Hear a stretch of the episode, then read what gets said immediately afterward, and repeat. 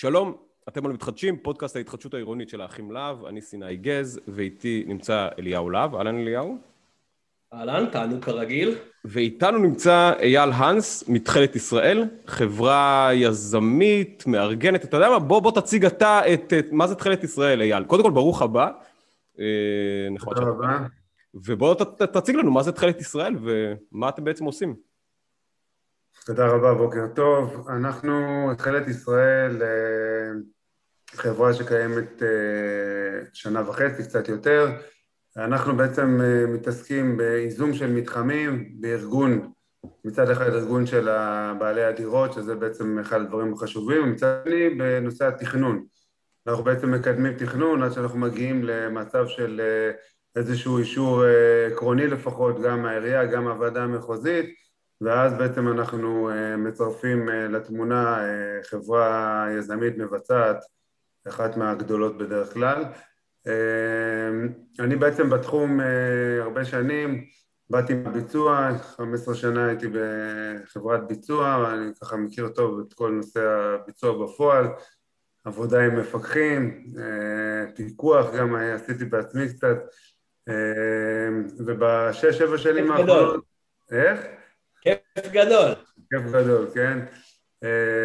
6-7 שנים האחרונות בעצם מתעסק בהתחדשות עירונית, הקמתי וניהלתי מחלקה בחברה אחרת שעבדתי בה, כל סוגי ההתחדשות עירונית למיניהם, ובעצם לפני שנתיים פחות או יותר החלטתי בעצם מה שנקרא לעשות את הדבר שבאמת אני חושב שאני הכי טוב בו והכי מתמקצע בו, שזה הנושא של... עבודה קודם כל עם אנשים, עם בני אדם, עם בעלי הדירות, והנושא התכנוני, זאת אומרת, לחשוב מחוץ לקופסה, זאת אומרת, בדרך כלל אנחנו, המתחמים שלנו, רוב המתחמים, הם מתחמים כאלה שעל פניו, בוא נגיד ככה, במעבר ראשוני, רוב היזמים מדלגים מעליו, זה קשה, זה בלתי אפשרי אולי הם חושבים, או שזה מאתגר מדי, ודווקא שם אנחנו נכנסים, כי יש לנו... המון ניסיון והמון חשיבה יצירתית מחוץ לקופסה, ומצליחים בעצם להגיע למצב כזה שכולם יהיו מרוצים, שזה בעצם המשולש שצריך להיסגר, קודם כל בעלי הדירות, העירייה, הוועדה המחוזית, ובסופו של דבר צריך גם כלכלי, כדי שהפרויקט יצא לפועל. בוא רגע, לפני שאתה באמת ממשיך בנקודה הזאת, הייתי שמח לשמוע ממך מהם האתגרים המרכזיים, בעבודה במתחם, זאת אומרת, אנחנו מכירים, שוב, אני מדבר ברמת הציבור הכללי אולי, מכיר תמה תיקון של חיזוק והוספה של בניינים יחידים, אתה מדבר על מתחמים, זאת אומרת, לוקחים קבוצה של בניינים או אזור מסוים ופשוט משנים אותו, מחדשים אותו לחלוטין. אם אתה יכול גם קודם כל לתת איזשהו הסבר שלך על מה זה בעצם התחדשות עירונית במתחמים, באזור מתחמים, מה האתגרים שזה בניגוד לבניין פרטי, ומה האתגרים בכלל של התחום הזה, של בנייה, של התחדשות עירונית בתקופה האחרונה ושל התחדשות עירונית במתחמים. שאלות טובות. קודם כל, מבחינה... תן תשובות טובות. כן, נקרא לזה מבחינת קו כחול, מבחינה תכנונית, זה בעצם כל הגבול של התוכנית. כמו שאמרת, בתמה מדובר בהתחדשות בניינית, בבניין אחד בודד, גם זה מאתגר לרתום את כולם, להגיע שם לרוב הדרוש. פה מדובר על מתחם, מדובר על כמות של בניינים, אם זה בלוקים, אז כל בלוק גם ככה יש לו 3-4 כניסות, אתן דוגמה מפרויקט שאנחנו עושים ברחוב גואטמלה, יש שם 5 בניינים שונים, בכל בניין יש כמה כניסות, מדובר על 186 דיירים, שטח של 10 דונם פחות או יותר, אז האתגר הוא גדול, גם תכנונית וגם מול בעלי הדירות, לרתום את כולם לטובת הפרויקט, או במקומות אחרים, אזורים קצת יותר שנחשבים יוקרתיים, אז ששם האנשים גרים יש 12 או 14 דיירים בכל בניין, שם האתגר הוא מסוג אחר, שאנשים בעצם יותר קשה לשכנע אותם להצטרף לדבר כזה, להגד בעצם קבוצה של בניינים וליצור בעצם את הקו הכחול שהסברתי, מתחם שלם שיהיה ביחד, זה בעצם האתגר הראשון מבחינה תכנונית. רק לשאול על זה, אני רציתי לשאול על זה. אני בדרך כלל מגיע, וגם בפרויקט שלכם, אני מגיע אחרי שאתם עשיתם את רוב העבודה הקשה. אותי לא רותמים בשלב אותי את החברת פיקוח לא מביאים בגישושים הראשונים, בתוכניות הראשונות. ותמיד תהיתי, למה קשה לאנשים שגרים במתחם, ואנחנו מכירים את המתחם של גואטמלה, המצב שם הוא לא טוב, זה בענייני שיכון ישנים, כניסות, מדרגות, הכל שם רעוע, הכל שם נורא ישן, וזו הסיבה שהתחדשות עירונית. למה זה כל כך קשה להניע אנשים להבטחה כל כך טובה? את הרי בפרויקט הזה בגואטמלה, בניינים חדשים, חניות, מעליות, גם אם אני לא מחשב את הכסף שהם הולכים לקבל שם השבחה של אולי פי 2 מהנכס שלהם, הם חיים בדאמפ כרגע. למה זה כל כך קשה? מה האתגרים בעצם? אז זהו, אני אומר, קודם כל יש בעצם קבוצה בדרך כלל שכן מבינים את מה שאתה אומר, ובעד, ובמיוחד בוא נגיד אלה שגרים בקומות הגבוהות, שקשה להם לעלות במדרגות, והם רואים ישר, מבינים ישר את הצורך. יותר קשה זה עם אלה שגרים בקומה הראשונה, או כאלה שגרים בקרקע, ביציאה לגינה, וכאלה שמבחינתם גרים כבר בדירת החלומות, ואל תזיז אותנו, ולא רוצים לזוז, זה מזכיר לי, סליחה שאני קוטע אותך, זה מזכיר לי שבפרויקטים של תמ"א חיזוק, כשיש לחבר'ה מעלית, ומגיע אליי מישהו שרוצה לקדם, ואני אומר, אתה רוצה באמת לקדם את הפרויקט? קלקל את המעלית, אני מחתים את כולם צ'יק צ'אק.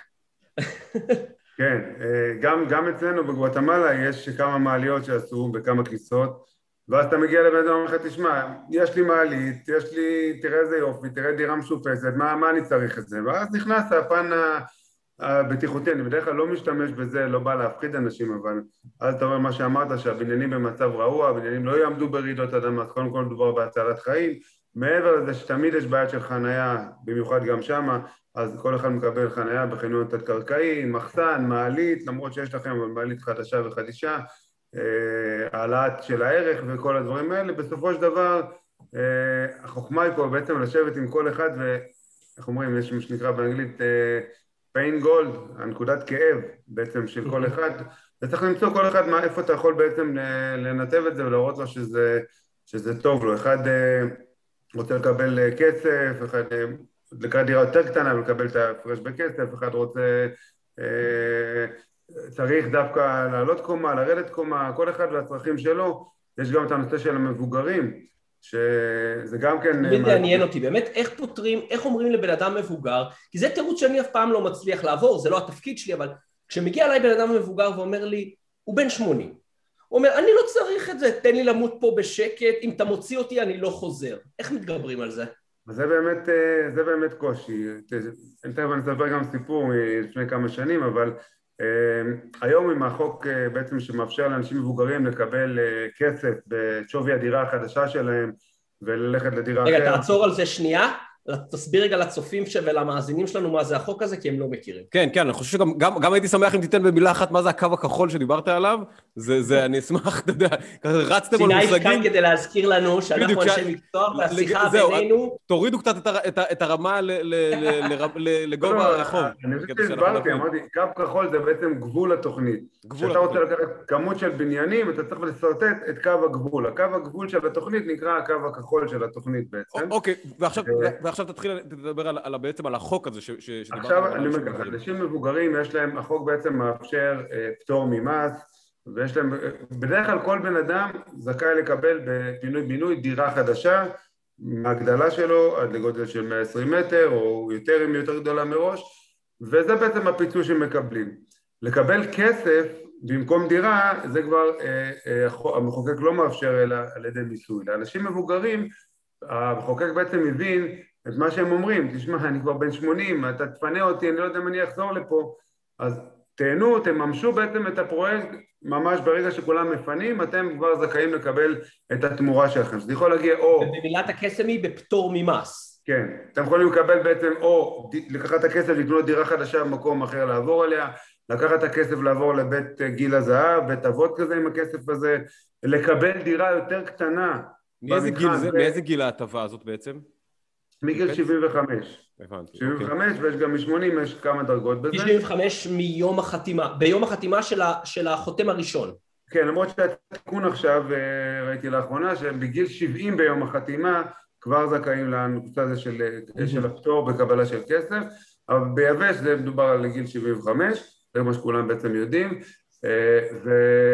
ויכולים לקבל גם דירה יותר קטנה, שתבין, בעצם אומר, מה אני צריך עכשיו דירה, אתה מגדיל לי, נותן לי דירה של 120 מטר, אנחנו זוג מבוגרים, אז אין שום בעיה, קח דירה של 70 מטר, ואת הפער, 50 מטר לתקבל בכסף, שספיק על המשך החיים, להזדקן בכבוד וכל זה, זה עוד אפשרות שיש, יש גם אפשרות לקבל שתי דירות, באותו שווי, דירה אחת בגיל 70 מטר. אוקיי, עכשיו אני רוצה, דיברנו פה קצת על התבגרות, התהליכים האלה לוקחים הרבה זמן. יכול להיות שחלק מהאנשים חתמו על זה בגיל 50 והם עכשיו בני 70.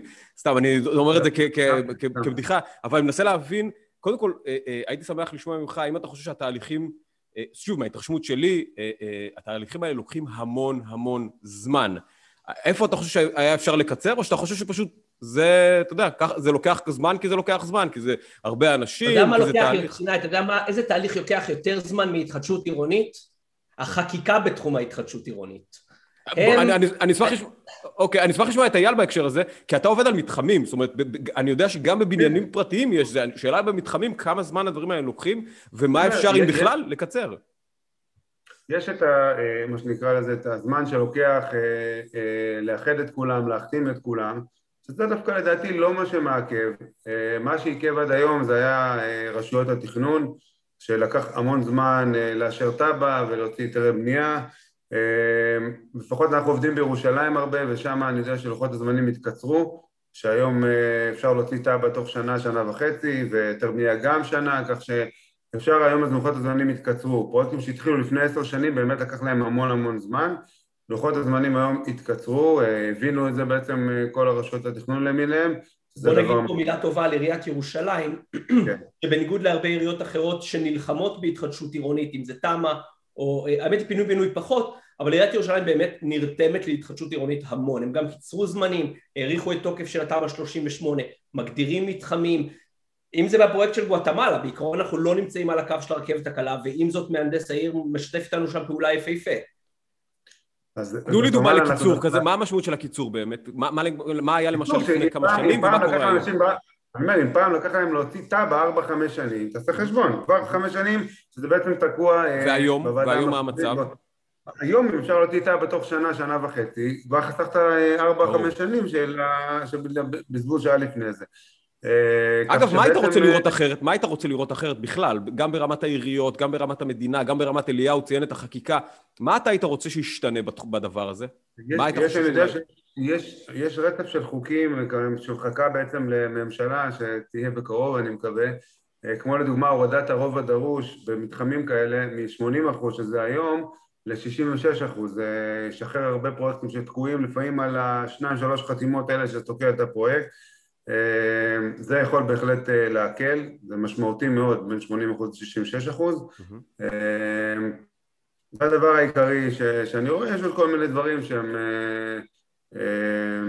פחות חשובים כרגע. עכשיו, אתה יכול באמת לדבר על הממשק הזה בין העבודה שלך, כיזם, מארגן, לבין העבודה של אליהו, של איזה פיקוח הבנייה. אני רציתי לפני שאתה נכנס לנקודה הספציפית הזו, אני רציתי שאייל ייתן רגע למאזינים שלנו את ההסבר, ההבדל בין חברה יזמית מארגנת לחברה יזמית מבצעת.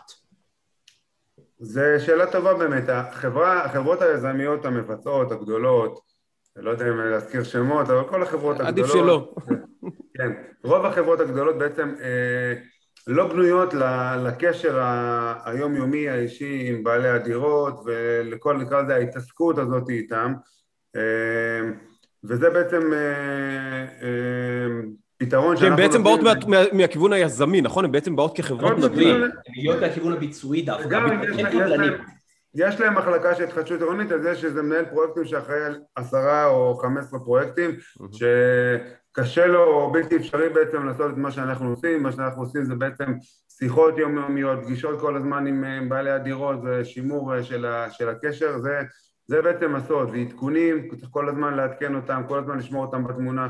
אנחנו עובדים עם מערכת שנקראת Get Status, בלי לעשות פרסום, שזה בעצם מערכת שהכל עולה לשם, כל המסמכים, הכל שקוף, שקיפות בעצם מלאה עם בעלי הדירות, כך שהם רואים הכל, יכולים לראות הכל, יש להם גישה לכל החומרים, וזה דבר שמשפר בעצם את יחסי... אז אם אני מבין נכון, אז החברות היזמיות בעצם, לעומת החברות המארגנות, יש להם, אם אני מבין ממה שאתה אומר, יש להם פחות קשר ישיר מול הבעלי דירות בעצם. נכון, נכון. הקשר הישיר הוא נעשה באמצעותנו, הם בעצם אחראים על כל נושא התכנון בעצם הסופי, כי הם עושים את התכנון אחר כך של הבינוי, אנחנו בעצם מסייעים עד שמגיעים לשלב של את האישור העקרוני הזה והטבע, אחר מכן הם עושים את התכנון כמו שהם חושבים ורוצים, נותנים כמובן את כל נושא הערבויות וכל זה, והביצוע, שזה בזה בעצם אלופים, בביצוע, במחירות, כל הדבר הזה של ביצוע במחירות זה משהו שפחות מעניין אותנו, אותנו מעניין זה הדאגה לבעלי הדירות, מהיום הראשון עד היום האחרון, שהם יהיו מרוצים. זאת אומרת, אנחנו צריכים שבגואטמלה יש 186 דיירים, יהיו 186 ממליצים בסוף הפרויקט, זה בעצם המטרה שלנו, כנ"ל בשאר המתחמים, בשאר הפרויקטים שאנחנו עובדים עליהם. אם אתה יכול באמת לדבר על הממשק הזה, בין חברה כמוך, בין חברה מארגנת או חברה יזמית, בהקשר הנוכחי זה חברה מארגנת, ביניכם לבין פיקוח הבנייה, זאת אומרת, איפה הממשק הזה, איפה יש יותר, שוב, אני אגיד אתגרים, איפה יש יותר, איך מגיעים להסכמות, איך מייצרים את מה שנקרא, את הסביעות רצון, כמו שאתה מדבר עליו, של בעלי דירות, איך זה עובד בפועל, ביום-יום? אז נגעת באמת בנקודה חשובה, חוץ מהסביעות רצון של בעלי הדירות, בעצם התפקיד שלנו, הלא רשמי, זה סוג של מקשר גם בין, אליהו או שכמותו או חדין דיירים או כל מיני בעלי מקצוע חיצוניים שנכנסים לבין היזם המבצע. זאת אומרת זה עוד איזשהו, אנחנו גוף שנמצא באמצע ובעצם אנחנו מחברים ומקשרים בין הגופים האלה, אני חושב שזה עוזר מאוד, אליהו גם יכול אולי לספר אם הוא ירצה. זה לגבי זה, לגבי המפקח, תפקיד שלו הוא ברור, זאת אומרת גם בשלב הראשון של הכנת החוזה, המפרט, כל העקרונות התכנון, כל הדברים האלה, למרות שהוא שיגע אותנו ודאג להרבה עשה לא מעט צרות, אבל בסופו של דבר מקבלים מפרט ברמה גבוהה, וכל נושא המקצועי הוא ברמה גבוהה, זה טוב לכולם. כך שהתפקיד הזה הוא בהחלט חשוב ומתבקש. אני גם אומר תמיד לדיירים, אתם קונים דירה מיזם, אין לכם מפקח. אתה קונה דירה וזהו, אתה מקבל אחריות בדק וכל זה. פה יש לכם את הפינוק הזה שיש לכם מפקח שבודק לאורך כל הדרך את הביצוע, במיוחד דגש על הדירות שלכם, עושה לכם את הרשימת ריג'קטים לפני המסירה, מי עושה לכם את זה בדירה רגילה? אולי אתם לוקחים מישהו, כך שזה נותן גם כן ביטחון לבעלי הדירות, להבין שבעצם גם מבחינה מקצועית יש להם את המענה הנכון. באיזה שלב אתה חושב? אני רוצה לגעת באמת בנקודה הזאת, בהבדל בין דירה שמקבל דייר, במתחם של פינוי-בינוי, לבין בן אדם שבא וקונה דירה מקבלן. כשבא דייר ומקבל דירה בפרויקט של פינוי-בינוי, בעצם יש שם איזושהי עסקת מכר. זה לא שבא, יש פה רק קונה ומוכר. יש פה קודם כל, המכר הראשון זה בעצם הדייר מוכר ליזם. המחר הראשון שקורה כאן זה הדייר מוכר ליזם את הזכויות שלו שם, הוא נותן לו את כל הזכויות בנייה שלו, והתמורה שהוא מקבל זה הדירה החדשה הזו. עכשיו, כשאני מגיע בתור מפקח לפרויקט כזה, בניגוד לפרויקט שדייר מגיע וקונה מפרויקט דירה מקבלן, אני מסתכל על זה בעיניים אחרות. אני מכרתי לך משהו, מה התמורה אותה אני מצפה לקבל? זה לא מצב שבו אני נותנים דירה ואומרים, הנה הדירה, רוצה תיקח, לא רוצה אל תיקח. עכשיו יותר מזה, אני נכנס למצב, הרבה פעמים המתחמים האלה, תזכור, אנחנו מדברים פה על מתחמים של פינוי-בינוי, מלכתחילה אנחנו מדברים על מקומות שהם מתאים ליפול, זאת אומרת שזה אוכלוסיות מוחלשות, ואני מסתכל בעיניים כאלה שאני אומר, אני רוצה שהדייר כשהוא ייכנס לדירה שלו, הוא לא יצטרך להוציא שקל על שדרוגים, שהמטבח יהיה מטבח מספק. לא כמו בפרויקט שחדש מקבלן, שהרבה פעמים הוא מקבל מטבח מקבלן, שזה מטבחים זולים. מילת הסטנדרט. סטנדרט שהם הולכים לשדרג, או דלתות. דלתות, כולם מכירים את הדלתות קבלן, אלה דלתות קרטון, שהקבלן מביא ב-400-500 שקל, שטריקה אחת הדלת נשברת ולא מסננת שום רעש. אני במקומות כאלה נלחם במרכאות, כדי שהדיירים יוכלו לקבל באמת את התמורות האלה, שביום שהם ייכנסו, הדירה פיקס, המזגן, המטבח, הריצוף, הדלתות, הכל, וזה מה שאומר כשאייל מציין את עשה לנו בלגן ונלחם איתנו, וזה באמת, זה קצת היה ככה, זה מסע ומתן, ישבתי עם החברה היזמית המבצעת, דיברנו איתה, עשינו את המסע ומתן על זה, כי הם, בניגוד לאייל, החברה היזמית המבצעת, הם פחות מכירים את תחום ההתחדשות העירונית, והמפרט שאותו צריך לקבל שם, ושם אייל מאוד גם עזר לי אל מול החברה היזמית המבצעת, להביא מהם יותר תמורות, כי הם רגילים לבנות כמו קבלנים, וזה לא אותו מקרה. אני מניח שהם גם רוצים לחסוך בעלויות, אני מניח, לא מהצד שלהם, זאת אומרת, הם רוצים... בסוף, כן, אתה יודע, בסופו של דבר מדובר פה על... אבל אני דווקא ממנף את זה, זאת אומרת, ישבתי השבוע שעבר עם דיירים להסביר והכל, מה אתם, תגידו, כמה מזדקים על מטבח? 3,000 שקל, 5,000 שקל. ואתם יודעים כמה הזיכוי פה על מטבח? קראתי להם המטבח 15,000 שקל, 15,000 שקל. הם היו בשוק, מה?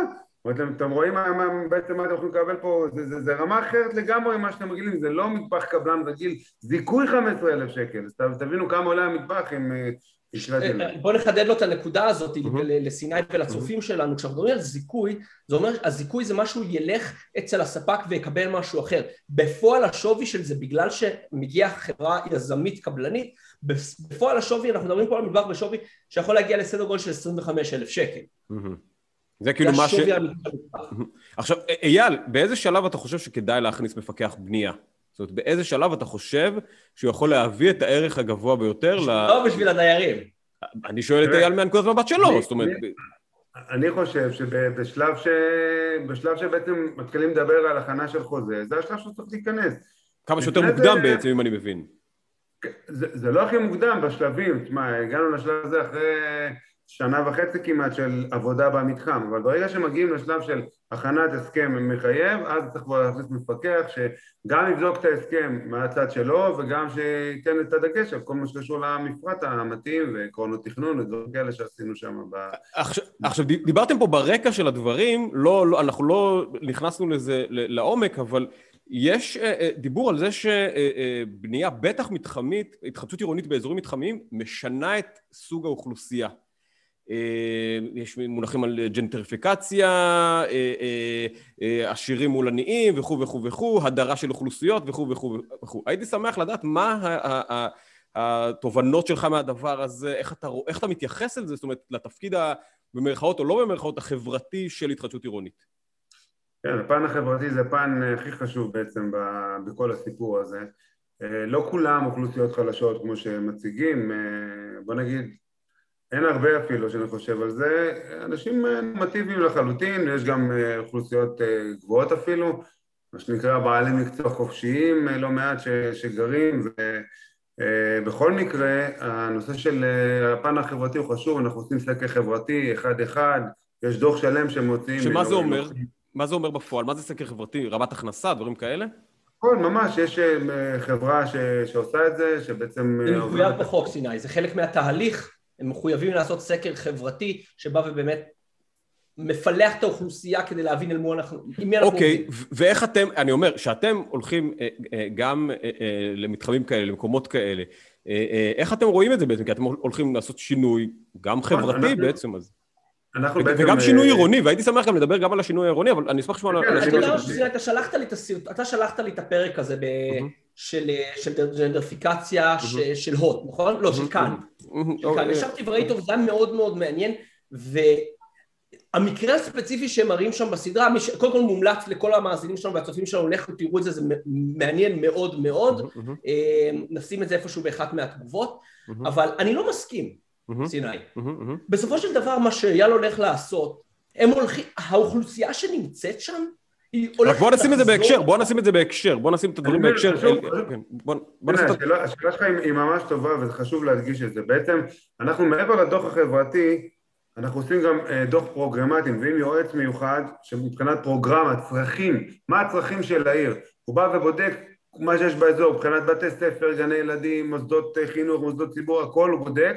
הוא אומר, עכשיו אנחנו הולכים בעצם להוסיף פה, להכפיל פי 3 את האוכלוסייה, מה היו הצרכים העירוניים? באמת, בפרויקט הזה נתנו בעצם בית ספר, של 12 כיתות, וגני ילדים, ושטחים ירוקים, וכל מה שצריך, כדי שבעצם זה יעשה טוב, גם לדיירים, גם לעיר, קודם כל. וכל פרויקט שאנחנו עושים, הדבר הראשון שאנחנו בודקים, זה הצרכים האלה צרכים הפרוגרמטיים זה נקרא, מעבר לסקר החברתי. אנחנו גם למדנו עם השנים, עם הפרויקטים, לשתף את בעלי הדירות מההתחלה בתכנון. זאת אומרת, אנחנו בעצם קוראים להם להגיע לכל, לפחות לנציגות ומי שעוד רוצה, להגיע לישיבות תכנון, לשאול אותם מה הם מעדיפים, איזה חלופות.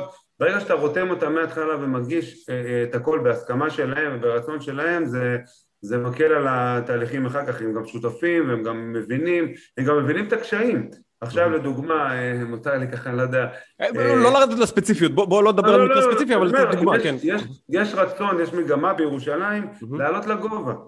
ולעלות לגובה, זאת אומרת, תנו שטחים, כל שתעשה, כל אחד יכול להבין. אם אתה עושה על אותו מתחם, מה שאמרנו, קו כחול, באותו שטח, 5 בניינים חדשים, במקום זה תעשה רק 3, פינית המון שטח. עכשיו, מה המשמעות של זה? להעלות את השניים האחרים למעלה, לעשות מגדלים יותר גבוהים.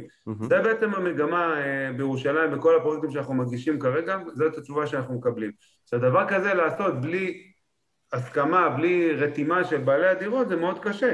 מה פתאום אתה שם לנו עכשיו מגדלים של 18 קומות או 20 קומות, הבטחת שיהיה רק 12 או 10. עכשיו, אתה ברמה המקצועית, אתה מגיע עם איזושהי תפיסה... עירונית או תפיסה תשתיתית, למשל חיזוק, לא יודע מה, נגישות לתחבורה ציבורית, שטחים ירוקים כמו שאמרת, תפיסה סביבתית, זאת אומרת אתה מגיע עם איזושהי אג'נדה או שאתה פשוט בא ומקשיב לדיירים ורוצה לראות לאן, זאת אומרת נגיד אנשים אומרים בוא תעשה לנו חניון תת קרקעי ואתה אומר תשמעו אתם קרובים לרכבת הקלה, אולי שווה, אתה יודע, לשים יותר נגישות לדבר הזה, אני שואל זאת אומרת מאיפה אתה מגיע ומה ההשפעה שלך? אנחנו קודם כל מקשיבים להם, שומעים מה הצרכים, מה הרצונות, אומרים לנו, תשמע, יש לנו פה ליד, נגיד ברמון הנציב, איזה מקום, יש לנו פה כפר ערבי ליד, היינו רוצים שהמתחם יהיה סגור יותר, או פה אנחנו רוצים שיהיה ככה, וכל אחד עם הצרכים שלו, ואז אנחנו בעצם, קודם כל מוציאים את הדוח הפרוגרמטי שלנו, שנדע באמת מה הצרכים של העיר, אז לוקחים את הצרכים של העיר, הצרכים של בעלי הדירות, ומנסים לראות איך ממזגים את זה, ומגיעים לתוצאה שתהיה טובה לכולם. שאמרתי, השיתוף הזה מאוד חשוב, כי הם בעצם מבינים שהנה, הגשנו את התוכנית עם 5 בניינים, כמו שרציתם, אבל הנה, קיבלנו תשובה לפנות, לעלות שטחים ארוכים, ואז הם מבינים יחד איתנו, והם ביחד מוצאים את הפתרון. אז אם הייתי אומר להם מההתחלה, אתם צריכים 18 קומות, היום, מה פתאום? אין מה לדבר, אבל אחרי שהתחלנו עם ה-12 קומות, הם קיבלו את התשובה, והם מבינים, ועכשיו פתאום הם טוב להם עם ה-18 קומות, הם מבינים את הטוב שפתאום הם רואים איזה יופי, הכל ירוק, הכל פתוח, זה בעצם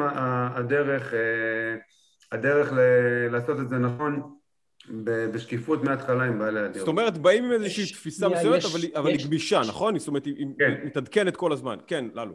יש תלונה מוכרת שבאים ואומרים, כן, נכון, הם מקבלים דירה חדשה אחר כך, אבל האוכלוסייה לא תוכל להרשות לעצמה לחיות בבניין החדש שנתנו להם. פתאום עכשיו יש חדר כושר חדש, ויש שם חניון ודורמן וכל מיני כאלה, וזה מייקר. ואני חייב להגיד לך שזה, לבוא ולשים את האצבע, לבוא ולהצביע, לא, אני שואל את השאלות, אתה תוקף אותי פה, אני שואל את השאלות, אני לא אמרתי, אני רק רוצה לראות איך אתם תכנסים. יש מין התנגדות להתחדשות עירונית, למרות הצורך הנורא כבד הזה, עם האמירה, עם הטייטל הזה, ג'נדרפיקציה. מילה יפה בלועזית, זה מפוצץ של אשכנזים, ויאללה, אנחנו עושים גרוע. ועם כל הכבוד, האנשים מקבלים בחזרת הדירה, הם חוזרים לשם, ואנחנו בונים את המתחמים, ויש להם מפקח ועורך דין שמגינים עליהם, כדי שהמתחם ייבנה לפי הצרכים שלהם. פרויקט בגואטמלה, שוב אנחנו חוזרים עליו, כי זה הפרויקט שאייל עושה, ואני מפקח עבור דיירים.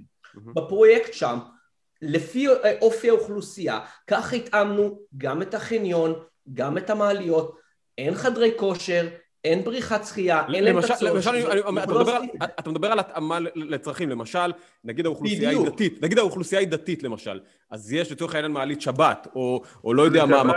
רגע, אני שואל... שצומת הרב אלפרין. הרב אלפרין, בלבד. לא, אנחנו צוחקים כי זה באמת...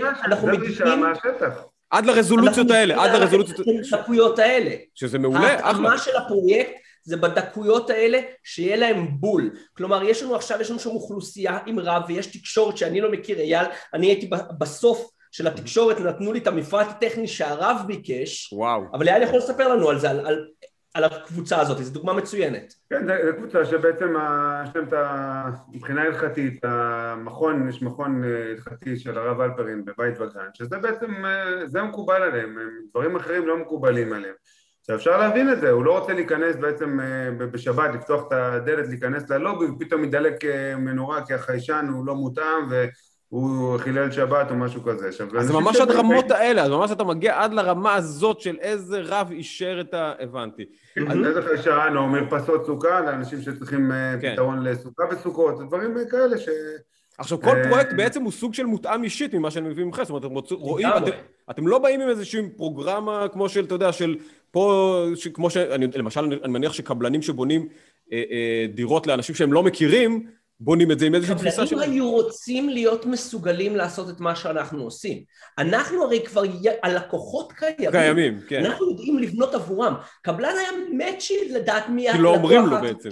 ולבנות עבורו, הוא מנסה לשער, הוא מנחש, הרי לקבלן הוא לא מגיע עם אג'נדה, אין זאת שיעור. זה עניין מעניין, מה שאתה אומר זה עניין מעניין, הלקוחות כבר אצלכם בעצם, ואתם פשוט נותנים. זה בדרך כלל שליש מהלקוחות, בעלי הקרקע אצלנו, אבל יש עדיין שתי שליש, שזה שיווק חופשי. נכון, אבל אנחנו יכולים לשער איזו אוכלוסייה תגיע בעקבות האוכלוסייה הקיימת, כשתראה, אני לא מגביל את היזם במה הוא יעשה אצלו בדירות, אני רק אומר לו, מה שאתה עושה אצלך, תעשה גם אצלנו. עכשיו, בואו, אנחנו מתקרבים לסיום, הייתי שמח לשמוע משניכם בעצם, לאן אתם חושבים שהתחום הזה הולך, ומה אתם חושבים שההשפעה של המתחמים גם על החקיקה, גם על העיריות, זאת אומרת, כי שמענו את זה גם באחד הפרקים הקודמים, שזה הולך לכיוון של מתחמים, אז קודם כל אני אשמח לשמוע ממך, אייל, לאן אתה חושב שהתחום בכלל של התחדשות עירונית הולך, וספציפית בתחומים של מתחמים, בתפיסה המתחמית הזאת, אם אפשר להגדיר את זה ככה. כל עוד בעצם ציבור נרחב, לא רוצה להגיד, רוב הציבור רוצה לגור במרכזי הערים, במקומות, מה שנקרא, חשובים, בכל עיר ועיר, אז זה בעצם הפתרון היחיד. תשתיות תומכות, מה שנקרא. כן, זה בעצם הפתרון היחיד שיש, זה מתחמים של פינוי-בינוי. שוב, יש מקומות שיש תוכניות מראש, שהעירייה עשתה כבר תוכנית וחלקת המתחמים, יש מקומות שבעצם צריך לבוא וליצור את זה בעצמנו, אפשר גם לשלב את דרך אגב ביניהם, זה לא תמיד בדיוק כמו שהם רוצים. זה בעצם הדבר הנוכחי וגם הדבר הבא במרכזי הערים. אז אם אני לוקח את הכותרת שלך, זה הולך להתגבר. זאת אומרת, אנחנו נראה עוד התחדשות עירונית בערים, ועוד בנייה מתחמית. זאת אומרת, ועוד פרויקטים במתחמית. תמיד עיתונאי, אתה מחפש את הכותרת. ברור, כי אני מנסה להבין. יש עוד נקודה שחשוב... דבר קצת בפוליטיקאי לפעמים, אז אני מוציא את זה, בסדר. גם התמורות ירדו, במרכז הארץ כבר התמורות שזה 12 מטר תוספת מקסימום, בירושלים זה עדיין 25, אבל גם שם, כמו שאנחנו שומעים, זה לא יחזיק עוד מעמד לעוד הרבה זמן, פה גם קריאה לכל הירושלמים לא להתמהמה, אלא מי שבהליך, שלא משנה, לא רק איתנו, שהריצו את זה ויהיו כבר מה שנקרא בפול עם מה שהם יודעים שהם יכולים לקבל 25 מטר, כי זה לא יחזיק לעוד הרבה זמן, ובעצם כולם מבינים, יבינו שגם עם 12 מטר, יש מקומות, יש ערים שאפילו את זה לא נותנים, אני לא רוצה להגיד ערים סתם, אבל יש ערים שבתל אביב. תל אביב, גבעתיים, נותנים בעצם דירה חדשה תמורה לחדשה עם מרפסת תוספת וחנייה ומעלית, זה הכל, בלי הגדלה של הדירה, ועדיין אנשים הולכים על זה כי מבינים את הצורך קודם כל בהצלת חיים, בניינים ברורים וישנים, ודירה חדשה עדיין תמיד שווה הרבה יותר מדירה ישנה, ותמיד יש את התשופה של חנייה, מעלית, מרפסת, ובכל זאת אנשים הולכים על זה כי אין הרבה ברירות. אני חושב שבעצם צריך כן לעשות פה עדיין הסברה ברמה הארצית, כדי שאנשים בעצם יבינו גם את התמורות שאפשר לקבל, ושיבינו שבעצם זה הדבר, הפתרון הכי טוב שיכול להיות לכולם. אוקיי, וללו, אתה רוצה להוסיף משהו לדברים האלה? אני חושב שיש פה איזשהו תהליך של התבגרות שהולך לקרות, שקורה והולך לקרות, הבנה, זה פרויקטים מאוד מסובכים, מאוד מאוד קשה. ככל שאנחנו מדברים בפודקאסט יותר, אנחנו שומעים כמה זה מורכב וכמה זה מערב כל כך הרבה גורמים. מאוד מורכב, זה תחום התמחות מאוד מאוד ספציפי, וקשה להוריד חוק אחד שיאפשר לחדש את כל מדינת ישראל. אז יש התבגרות, יש סטים של חוקים והקלות ותמורות שהולכים להתבגר ולהיות מותאמים, אבל מושקעים פה המון המון מחשבה של המון המון גופים, ואנחנו נראה את זה הולך ומתבגר, כאשר אני חושב שגם תהיה הבנה שלא כל מקום, נורא רוצים את המתחמים האלה, לא רוצים לסגור איזושהי פינה בשכונה, שכונה שלמה, בואו נמחק, נעשה חדש כמו שצריך, תהיה הבנה שזה מתחם הוא לאו דווקא הפתרון לכל מקום, אתה לא יכול לבוא ולעשות מתחם במרכז העיר בירושלים, ברחביה ובתלביה, ויהיו פתרונות יותר מותאמים לשם עבור זה. אולי יותר ספציפיים אפילו? יותר ספציפיים ברמת הבניין. נכון, זה בירושלים, בירושלים מאוד עשו את זה, לקחו למשל ברחביה, 9988, תב"ע חדשה, שבעצם מכילה בתוכה התחדשות עירונית, ומותאמת לזה, לא מושלם, כי עדיין אי אפשר לעשות בכל הבניינים, וכמובן יש לנו את הפריפריה, הפריפריה עדיין נמצאת שם בפריפריה, ולא ניתן לעשות את זה אצלם, ותהיה עוד שלב של התבגרות, שיהיה חייב להיות מישהו שצריך לפתוח את הכיס, בית שאן, הייתי שם עכשיו בשבת. הייתי שבוע שעבר גם בבית שאן. מה זה? הייתי בשבוע שעבר בית שאן, אמרתי לשתי התרועה, פה חייבים לעשות. כל העיר! כן. אחלה. כל העיר, אבל העלות, יספר לך אייל, לבנות בניין חדש, אנחנו יודעים שזה עלויות של 6,000-8,000 שקל למטר, בפינוי-בינוי העלויות האלה קופצות. כי יש לך אוכלוסייה קיימת שאתה צריך לפנות, והדירות שאתה בונה שם לא נכנסות אל היזם, אלא חוזרות אל הדיירים. אז העלויות קופצות, העלויות בנייה יקרות יותר מהשווי של מה שאתה יכול למכור. אז גם אם ייתנו לנו, כאילו אומרים, חבר'ה, אתם יכולים לפנות כמה שאתם רוצים, תפנו לאיזה גובה שבא לכם, זה עדיין לא יעזור, זה יקר יותר לפנות מאשר מה שאתה יכול למכור. אז מישהו חייב לפתוח את הכיס, אז זה אולי המדינה בהקשר הזה. כל הקשיים האלה, זה עדיין, זה יהיה חלק מהתהליך התבגרות הזה, אנחנו נראה, רואים כבר עכשיו את הגרפים של התחדשות עירונית, של פינוי-בינוי בעיקר, הולכים ועולים, היה המון עד עכשיו, אבל זה עדיין טיפה בים, לעומת מה שעוד צריך לעשות. אוקיי, אז תודה רבה לשניכם, תודה אייל שהתארחת אצלנו, ושיהיה לכם שבוע מצוין. תודה אייל, להתראות, תודה סיני. תודה רבה, להתראות. להתראות, ביי ביי.